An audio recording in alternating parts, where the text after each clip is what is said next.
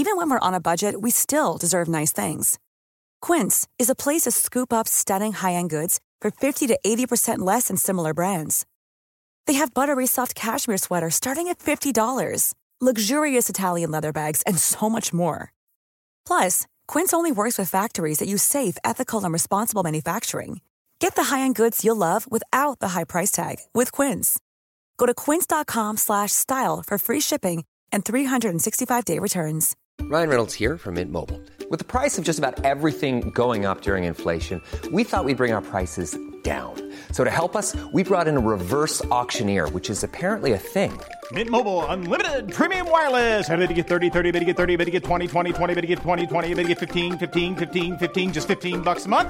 So, Give it a try at mintmobile.com slash switch. $45 upfront for three months plus taxes and fees. Promo rate for new customers for limited time. Unlimited more than 40 gigabytes per month. Slows. Full terms at mintmobile.com.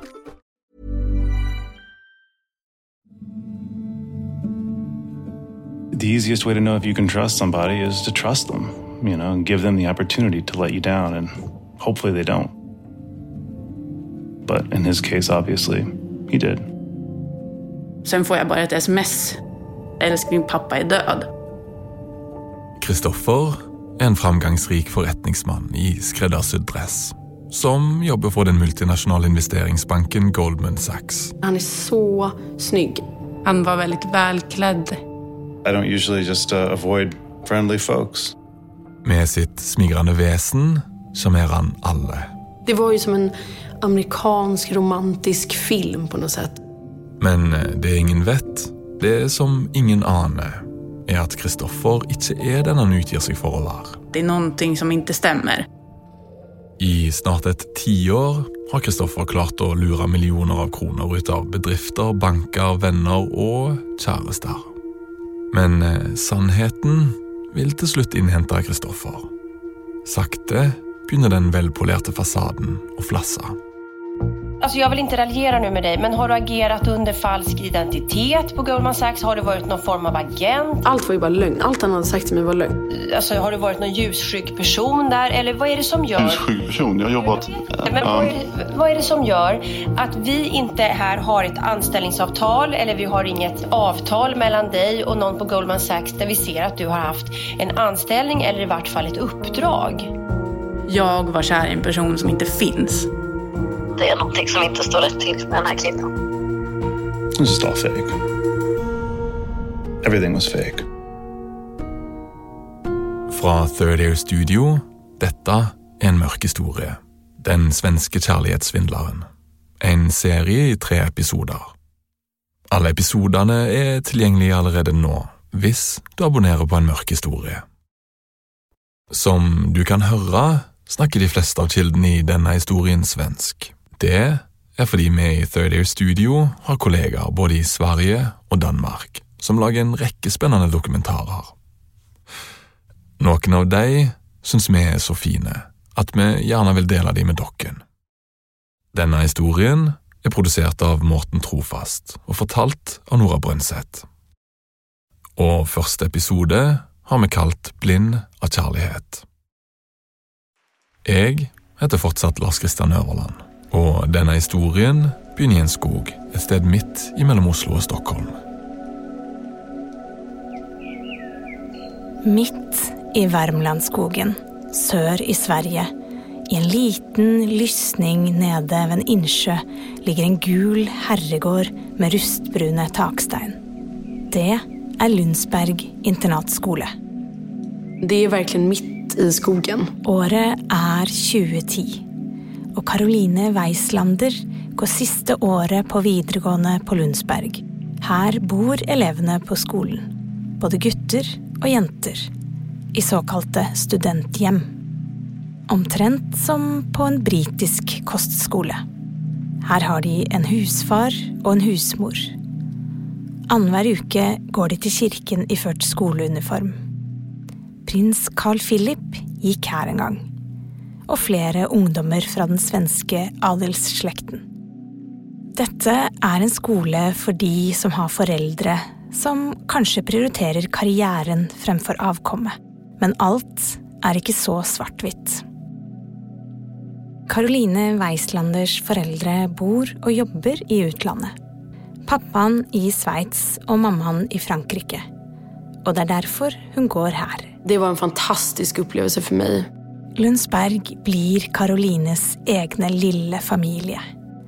Her er det struktur og orden, og permisjon hver tredje fredag. Det passer en ganske rotete jente som Caroline godt. Det var nog väldigt bra för mig. Jag fick lite struktur på livet och eh, jag fick fina vänner eh, och lite stabilitet kan man säga. Men av og til synder til og med ungdommene på Lundsberg. Jag tror att jag drack två gånger under hela min vistelse. Jag blev såklart påkommen båda gångerna. det får man absolut inte göra. Det går mot sommer. Og det er tid for avsluttende eksamen for Caroline og de andre tredjeårselevene. Og ikke minst for den o store avslutningsfesten. Og det er her Caroline for første gang ser ham. Kristoffer.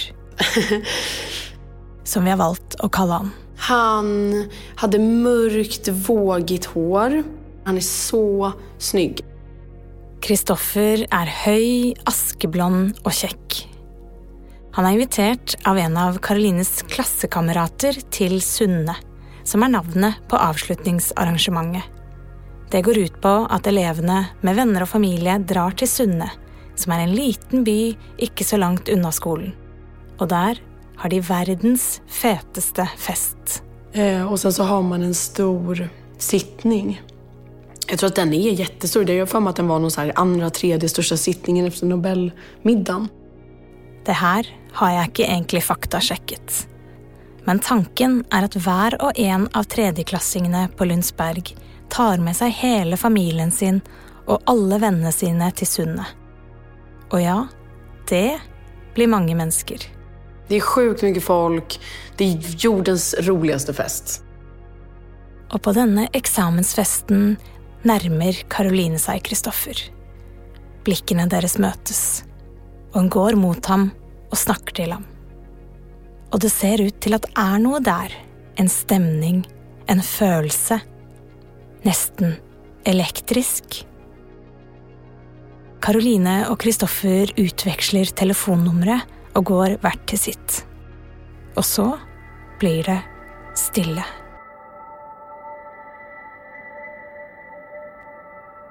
I flera månader.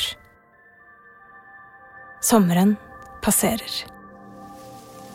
Bladene blir gula, de blir röda och de faller ner på bakken. Och så är det någon som tar kontakt med Caroline. Det är Kristoffer. Eh, han hörde av sig och ville bjuda ut mig på dejt. Då. Uten å nøle takker Caroline vennlig, men bestemt ja. Han kom, han kom och eh, hämtade mig i en taxi. Han var jätte, jättesnygg. Han hade på sig kostym.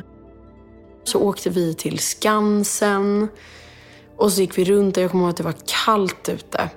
Ehm, så det var mörkt och de hade tänt en massa mysiga ljus och vi gick runt där. Jag kommer ihåg att vi gjorde inbrott hos grisarna. och, ehm, och hos sälarna. Ehm, alltså det var inte något jättebrott direkt. Vi hoppade över staketet som var en halv meter högt. Men det var lite busigt sådär. Det var väldigt mysigt och det var helt svart ute kommer jag ihåg. Eller helt mörkt ute. Och sen till slut kom vi till så här tippitält. Och så satt vi där jättenära på såna här plädar. Och så var det någon som berättade historia. Jag kommer inte ens ihåg vad det var för. Om det var julhistoria eller om det var spökhistoria. Alltså det var någonting väldigt mysigt och man satt väldigt nära och drack lite typ glögg. Och lyssnade på de här historierna. Det var ju som en amerikansk romantisk film på något sätt. Och sent på kvällen skildes de. Caroline får et ha det bra-kyss. Det bruser i hele kroppen hennes. Jag var ju liksom kär redan då, typ. Det här är liksom min framtida man. Kristoffer er litt eldre, 23 år gammel. Han er en moden, oppmerksom fyr, uinteressert i å snakke om seg selv. Han er nysgjerrig på Caroline. Og han får henne til å føle seg som det eneste mennesket i hele universet. Alltså han är ju ett geni socialt. Alltså ett geni. Han ställde en miljard frågor. Ehm, och eh, visade ett enormt intresse i mig och mitt liv. Ehm, var väldigt noga med att berätta saker som överensstämde. Som att eh, när jag sa att jag hade gått på Lundsberg så hade han gått på Sigtuna. När jag sa att min pappa bodde i Schweiz så hade han en bror i Schweiz. Ehm, ja, så att man hade någon form av connection där då. Jag kände mig otroligt sedd, uppvaktad, speciell. Ehm, ja, på alla sätt. Kristoffer forteller att han gick på Sigtuna internatskole, og at han har en bror som bor i Sveits. At han er amerikansk statsborger, men at han for tiden bor på sin bestefars gård utenfor Knivstad, et lite tettsted i Uppsala.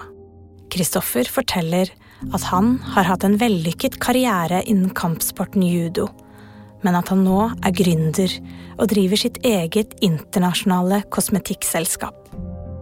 Kristoffer er ikke bare kjekk, han er smart og driftig. Han har allt. Eh, och sen då så började vi träffas och han kom hem till mig. Vi träffades alltid hemma hos mig. Eh, och sen så liksom blev det som att han... Jag tror att han liksom flyttade in där ganska naturligt. Efter vi bara hade hängt kanske två, tre gånger. Regnet treffer vinduskarmen som trommestikkere. Men inne hos Karoline er det varmt og hett. Karolina och Kristoffer ligger under dyna, på madrassen i stua, och ser på serier. De är sammen hela tiden. De är nyförälskade och Kristoffer lever upp till alla förväntningarna. Han var så gullig, han var så generös. Han var liksom så omtänksam och snäll och trevlig och rolig. Och gjorde väldigt mycket gulliga saker för mina kompisar. Även mina killkompisar. Han tog ut en hel gäng med killkompisar och bjöd dem på, mm, jag tror det var Le Rouge där i Gamla stan. Bjöd alla på middag och på drinkar och ja. Han bjöd i alla fall på hela kvällen för alla mina kompisar. Kristoffer ser inte bara ut till att älska Caroline, men också vennene hennes. Men sakte, sakte skjer det noe. Noe som Caroline ikke ser der og da. Han blev eh, mer och mer kontrollerande. Han började säga så här, Åh, jag tycker inte om den kompisen. Att jag inte skulle hänga med vissa personer. Eh, och till slut så var det inte så många jag umgicks med. Eller till slut var det ju bara honom jag umgicks med. Caroline har brutt kontakten med omtrent alle vennene sine. Nå er det bare henne og Kristoffer. Men Caroline er forelsket. Hun er så forelsket at vennene hennes blir uviktige. Hun vil bare være i denne boblen med Kristoffer. Jag, jag ska inte säga att jag, jo men jag accepterade väl det. Det gick väldigt pö om pö för det första och sen så var jag ganska ung. Och väldigt kär. Eh, och sen så då när han, när jag inte hade så mycket kompisar, jag hade liksom en kompis kvar som höll på att tjata om att han var dålig. Eh, så då så började han säga liksom att jag, jag, jobbade på ett, jag jobbade på något undersökningsföretag. Alltså ringa, telefon, telemarketing typ. Och då var han så, ja men kan du inte börja jobba för, du tjänar inga pengar på det där, kan du inte börja jobba på mitt företag? Och då var jag så här, ja men absolut. Det kan jag väl göra. Caroline sier opp jobben sin og blir ansatt i Kristoffers kosmetikkselskap. De skriver en arbeidskontrakt. Caroline skal få en lønn på mellom 25 og 30 000 i måneden. Vilket var ju jättemycket pengar för mig. Og slik lukker Caroline enda et vindu mot og begynner å jobbe for sin egen kjæreste. Det skulle vara en import och export av eh, kosmetika. Så jag gick till biblioteket, började läsa på om import och export och om kosmetika. Jag är inte någon jättekosmetikatjej själv, om vi säger så. Så att jag... Eh, ja, jag läste på i alla fall och, och pluggade. Ehm, och sen så då... Ja, så, så skulle jag få min första lön. Och den kom inte. Och jag frågade Kristoffer och han sa att det hade blivit något fel. Eh, han var amerikansk medborgare och han skulle överföra sina pengar från USA. Och eh, ja, det kunde ta lite tid och så gick tiden. Och jag bara, de har fortfarande inte kommit. Och då så sa han så här, men ska vi gå till banken? Så vi gick till banken, stod i kö, det var jättelång kö. Eh, och då sa han så här, nu hade väntat i tio minuter, äh, är, är det inte bara okej att jag överför all lön på en och samma gång istället? Så får du allt. Eh, plus att jag kan lägga på 50 000 för besväret typ. Det är inte så enkelt att överföra pengar från USA till Sverige, säger Kristoffer. Det vill ta lite tid.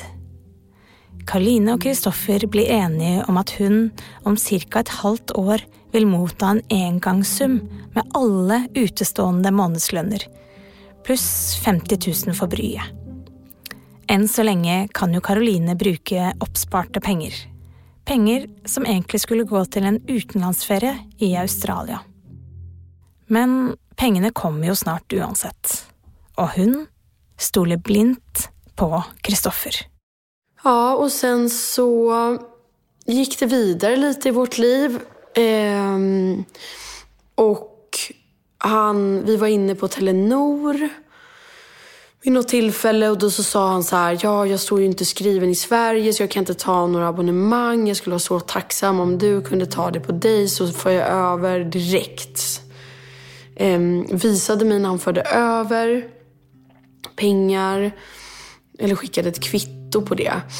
Och sen så tog jag då typ tre abonnemang, typ fyra telefoner, alltså någonting sånt. Men også denne gangen er det et problem med overføringen fra USA. Men pengene kommer, fortvil ikke, forsikrer Kristoffer. Og Caroline er godtroende. Samtidig fortsetter Kristoffer å isolere Caroline fra vennene og familien hennes. Leiligheten de begge bor i, eies av Carolines farmor, men nå ser det ut til at Kristoffer synes at Carolines farmor er et problem att hon är slem mot Caroline. Han tyckte inte att hon var bra för mig, att hon var elak. Och nu fortäller Kristoffer att han äger en lägenhet på Östermalm, ett fashionabelt strök i Stockholm, som han för tiden lånar bort. De kan ju flytta dit istället för. Då gick vi förbi där en gång och han sa jag ska bara springa upp i min lägenhet eh, och hämta en sak. Då frågade jag, oh, men får jag följa med? Får jag se din lägenhet? Och då var han så här, nej men jag lånar ut den till en kompis så att det går inte, men du kan vänta här utanför. Kristoffer slår koden till dörren, försvinner in i huset och går upp till lägenheten sin. Det är i alla fall det Karolina antar att han gör. Men Kristoffer är inte inne i lägenheten. Istället gömmer han sig bak en vindeltrapp. Där väntar han i fem minuter och så kommer han ut igen. Så jag hade ju tekniskt sett varit hemlös om jag hade flyttat ut. Och sagt upp kontakten med min familj, vilket var hans krav då för att jag skulle flytta in hos honom. Istället fortsätter de att bo i lägenheten till Carolines farmor. Och de har stängt omvärlden fullständigt ute. Millions of people have lost weight with personalized plans from Noom. Like Evan, who can't stand salads and still lost 50 pounds. Salads, generally, for most people, are the easy button, right? For me, that wasn't an option. I never really was a salad guy. That's just not who I am. But Noom worked for me. Get your personalized plan today at Noom.com. Real Noom user compensated to provide their story. In four weeks, the typical Noom user can expect to lose one to two pounds per week. Individual results may vary. How would you like to look five years younger? In a clinical study, people that had volume added with Juvederm Voluma XC in the cheeks perceived themselves as looking five years younger at six months after treatment. Look younger, feel like you. Add volume for lift and contour in the cheeks with Juvederm Voluma XC. Reverse signs of aging by adding volume to smooth laugh lines with Juvederm Volure XC. For important safety information and to find a licensed specialist, visit juvederm.com. That's J U V E D E R M.com. Not for people with severe allergic reactions, allergies to lidocaine, or the proteins used in Juvederm. Common side effects include injection site redness, swelling, pain, tenderness, firmness, lumps, bumps, bruising, discoloration, or itching. There's a risk of unintentional injection into a blood vessel, which can cause vision abnormalities, blindness, stroke, temporary scabs, or scarring. Talk to a licensed specialist to find out if it's right for you.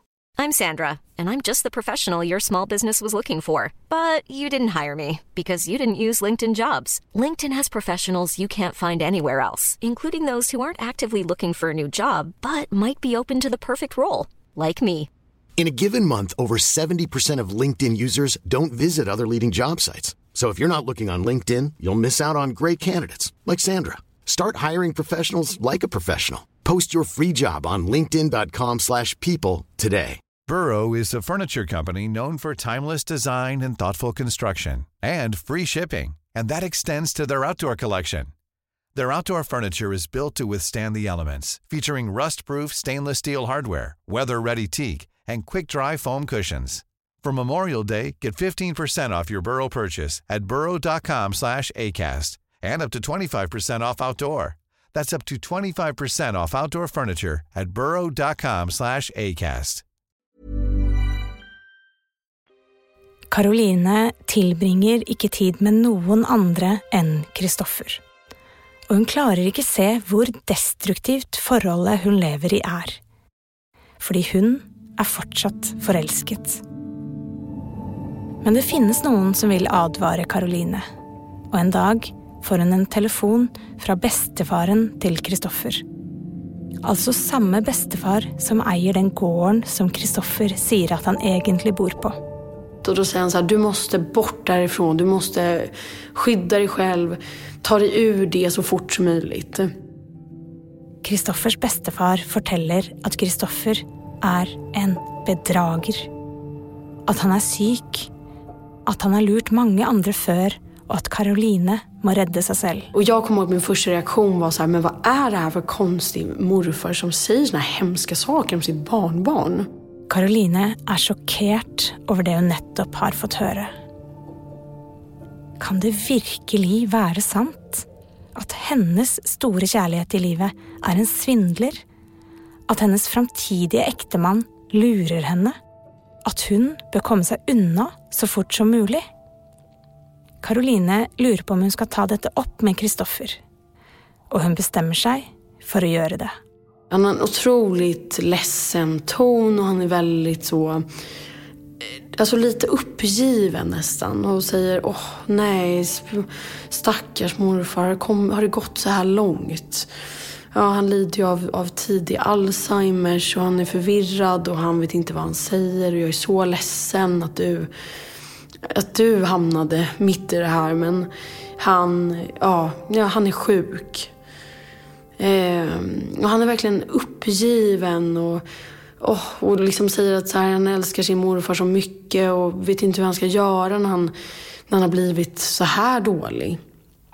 Eh, ja, så jag tror ju på honom. Så du ser ikke alle disse faresignalene? Nej, ingenting biter på mig. Karoline synes synd på Kristoffer. Hun har selv hatt en nær slektning som hadde Alzheimers, og vet hvor tøft det er når en man er glad i, blir rammet. Og dermed avvises bestefarens advarsel med at det er han som er syk, og Karoline og Kristoffer kryper dypere inn i den lille boblen deres. Vi er kommet til mai 2012. Karoline og Kristoffer har vært kjærester i ett og et halvt år. Karoline har bursdag.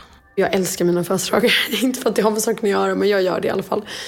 Eh, och vi skulle äta på La Scudetto. Lo Scudetto er en koselig italiensk restaurant.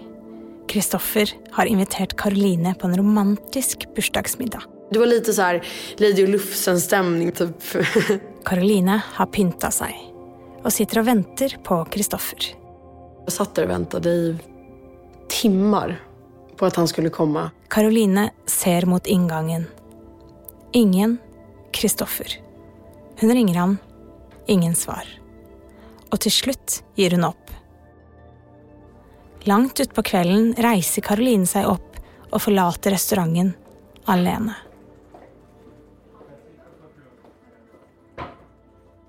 Men Caroline fortsätter att hålla fast på sin Kristoffer. Hans gode sider veier opp for de dårlige. Og Kristoffer sørger for å gjøre opp for seg for middagen som aldri ble noe av. Då fick jag i present att vi skulle åka till New York. Å gå våren i møte i New York er akkurat det Caroline og Kristoffer trenger nå. Å bare være sammen med hverandre. Men det blir ikke helt som Caroline har sett for seg. Så åkte vi till Arlanda. Eh, och när vi kom dit så fanns inte mitt pass någonstans. Det var helt borta. Alltså mitt pass var helt borta. Det uppstår panik. Flyget till New York går om två timmar. Caroline och Kristoffer skyndar sig till nödpassstationen. Och där klarar de att skaffa ett nytt pass. Och sen så när vi har gjort det här provisoriska passet, precis när jag får det i handen så får han ett telefonsamtal i alla fall.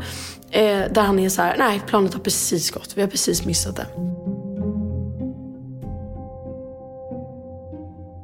Flyget till New York har allerede gått. Kristoffer är irriterad. Men han beställer en ny tur till New York. Ett flyg som går dagen efter. Och Caroline packar nödpasset ned i kofferten. Det är sent på kvällen. Arlanda begynner å bli folketomt. Flyet till New York går inte før morgonen efter och planen är att Caroline och Kristoffer ska hänga på flygplatsen fram till da. De tar med sig väskorna och koffertene sine och sätter sig ned i Sky City, som är den delen av Arlanda man kommer till før man ska gjennom sikkerhetskontrollen. Han lämnar mig där i Sky City med ja, men, fem väskor och två datorer typ. Ehm, och sen så åker han in tillbaka hem till sig för att eh, hämta ett kreditkort som har kommit på posten. Och då lämnar han mig eh, och är borta i kanske tio timmar. Något sånt. Eh, och jag, jag är helt bunden till de här väskorna. Jag kan inte gå så. Jag, jag kommer ihåg att jag inte ens kunde gå på toaletten. Jag kommer ihåg att jag var så här, jag måste be en främling passa våra datorer för att jag ska kunna gå på toaletten. Caroline tillbringar hela natten vaken, alene på en bänk inne på Sky City och håller öje med bagagen. Och tidigt, tidigt på morgonen är Kristoffer tillbaka. Eh, sen dyker han upp Eh, där vid typ sextiden morgonen kanske. Och, är väldigt, och han är påverkad av någonting. Kristoffer är inte bara påverkad av ett eller annat. Han är också sulten. Skrubbsulten. Kristoffer kommanderar Caroline till att skaffa mat. Allting var stängt. Eh, och jag kommer ihåg att han sa så här. Caroline, du måste vi måste skaffa mat. Du måste skaffa mat. Du måste ta mat från den här restaurangen som är här. Det är som en food truck nästan som står där inne. Ehm, så jag skulle liksom göra inbrott i den här food trucken. Och jag kommer ihåg, alltså jag kommer aldrig glömma det, att jag typ grät. Men jag gjorde det ändå. Men jag grät och jag kommer ihåg, jag bara, det här är så fel. Alltså så här, jag, jag var nog ett litet barn. Typ att jag tänkte så här, det här har mamma och pappa sagt att jag absolut inte får göra. Men jag måste göra det nu. Ehm, så han hade verkligen kontroll över mig på något sätt. Kognitiv dissonans deluxe. Caroline går emot alla känslorna sina och bryter sig in i foodtrucken och stjäler några brödbitar som de stappar i sig. Och efter några flera timmar på Sky City är det äntligen på tide att gå till säkerhetskontrollen mot flyget till New York.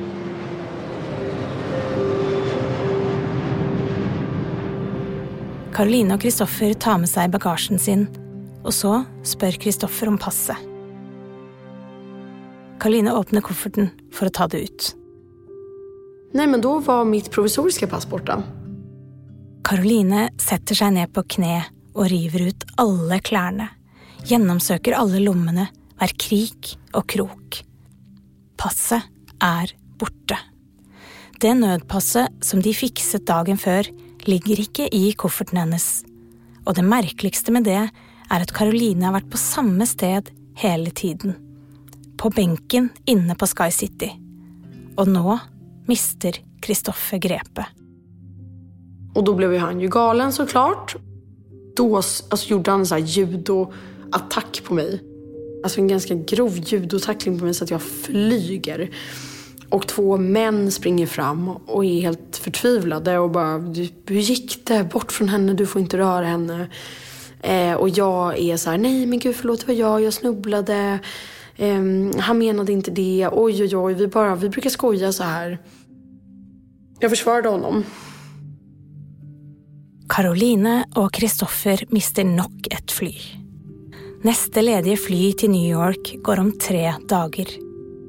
Kristoffer bestiller nye billetter, for tredje gang. Og så finner de veien til passtasjonen og får laget et nytt nødpass før de forlater Arlanda og drar til Karolines landsted for å vente til flyet skal gå. Og så, tre dager senere, er det på tide å prøve igjen. Caroline og Kristoffer ankommer Arlanda, og Caroline åpner lommen på kofferten for å ta ut passet. Alltså helt sinnessjukt. Mitt andra provisoriska pass är då borta. Nok en gång är lomma i kofferten tom. Så det var tredje passet som försvann. Och då skämdes jag så mycket. Jag tyckte det var så himla hemskt och bara fruktansvärt. Så då ringde jag mamma och då köpte mamma en resa till oss. Vad tror du har skett med passen dina? Jag tror ju att han har, eh, att han har slängt dem. För jag ser inte hur jag skulle kunna... Jag har aldrig tappat bort ett pass i hela mitt liv. Ehm, men det första, första gången, liksom, det, kan man, det kan man förstå om man har tappat det på vägen, på Arlanda Express eller någonting. Men andra gången så satt jag ju faktiskt med det här passet på Arlanda och kunde inte röra mig, kunde knappt gå på toaletten. Eh, så att jag, jag har svårt att se någon annan och jag menar tre gånger. Och sen helt plötsligt när jag indirekt har betalat för det, då, då försvinner det inte. Och om det faktiskt är så att han har kastat passen dina, varför tror du han gjorde det? Um, alltså jag har ju aldrig träffat någon mer beräknande person än honom så att jag skulle ju utgå ifrån att han visste om eller trodde att jag skulle få dåligt samvete. Och att jag eller någon i min familj skulle köpa. Tror du han har bookat med att resa till New York i det hela tatt? Nej, för att jag, vi var ju aldrig in, ens inne på Arlanda. Vi var ju bara i den här Sky City i mitten. Så att jag tror inte att det fanns...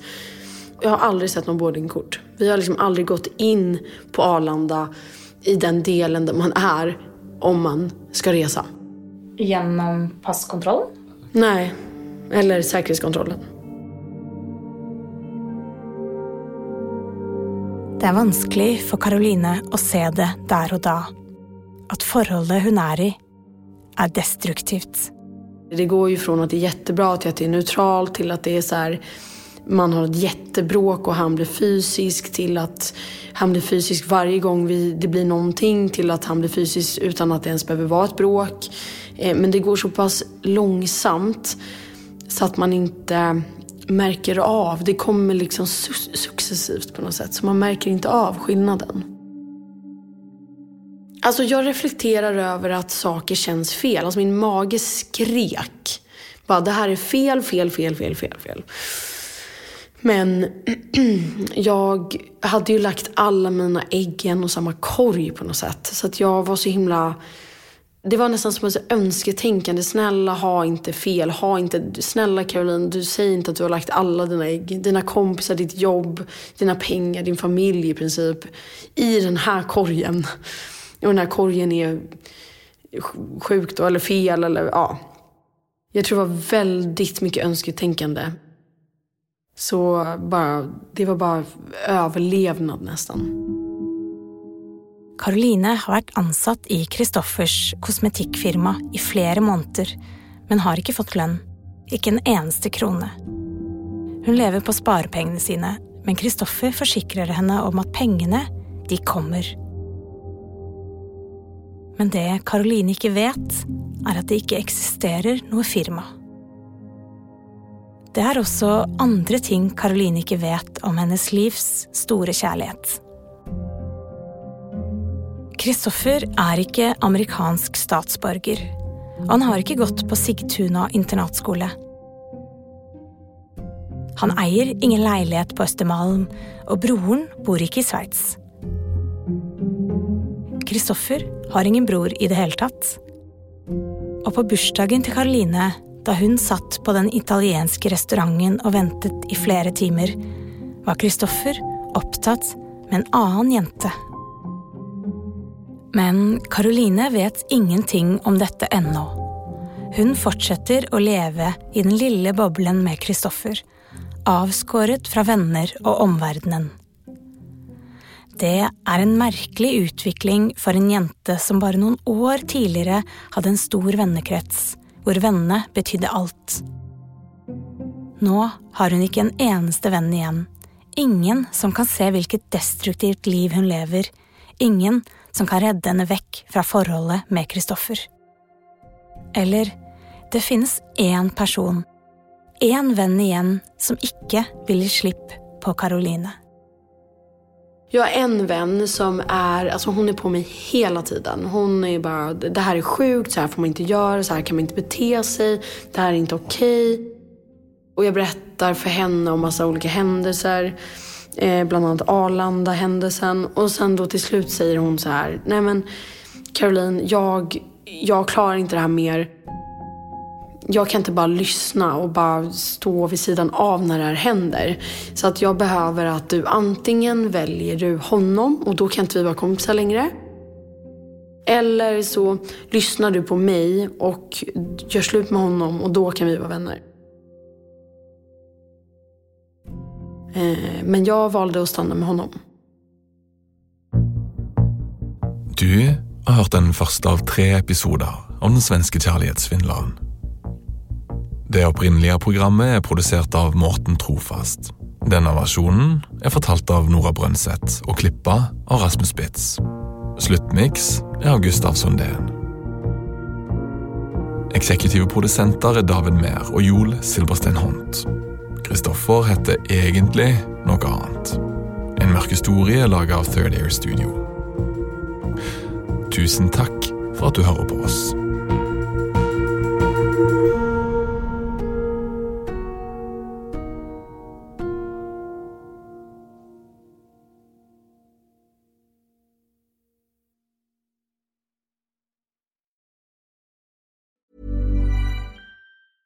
Want flexibility? Take yoga. Want flexibility with your health insurance? Check out United Healthcare Insurance Plans. Underwritten by Golden Rule Insurance Company, they offer flexible, budget friendly medical, dental, and vision coverage that may be right for you. More at uh1.com. Hey, it's Danny Pellegrino from Everything Iconic. Ready to upgrade your style game without blowing your budget? Check out Quince. They've got all the good stuff shirts and polos, activewear, and fine leather goods all at 50 to 80% less than other high-end brands. And the best part? They're all about safe, ethical, and responsible manufacturing. Get that luxury vibe without the luxury price tag. Hit up quince.com slash upgrade for free shipping and 365-day returns on your next order. That's quince.com slash upgrade.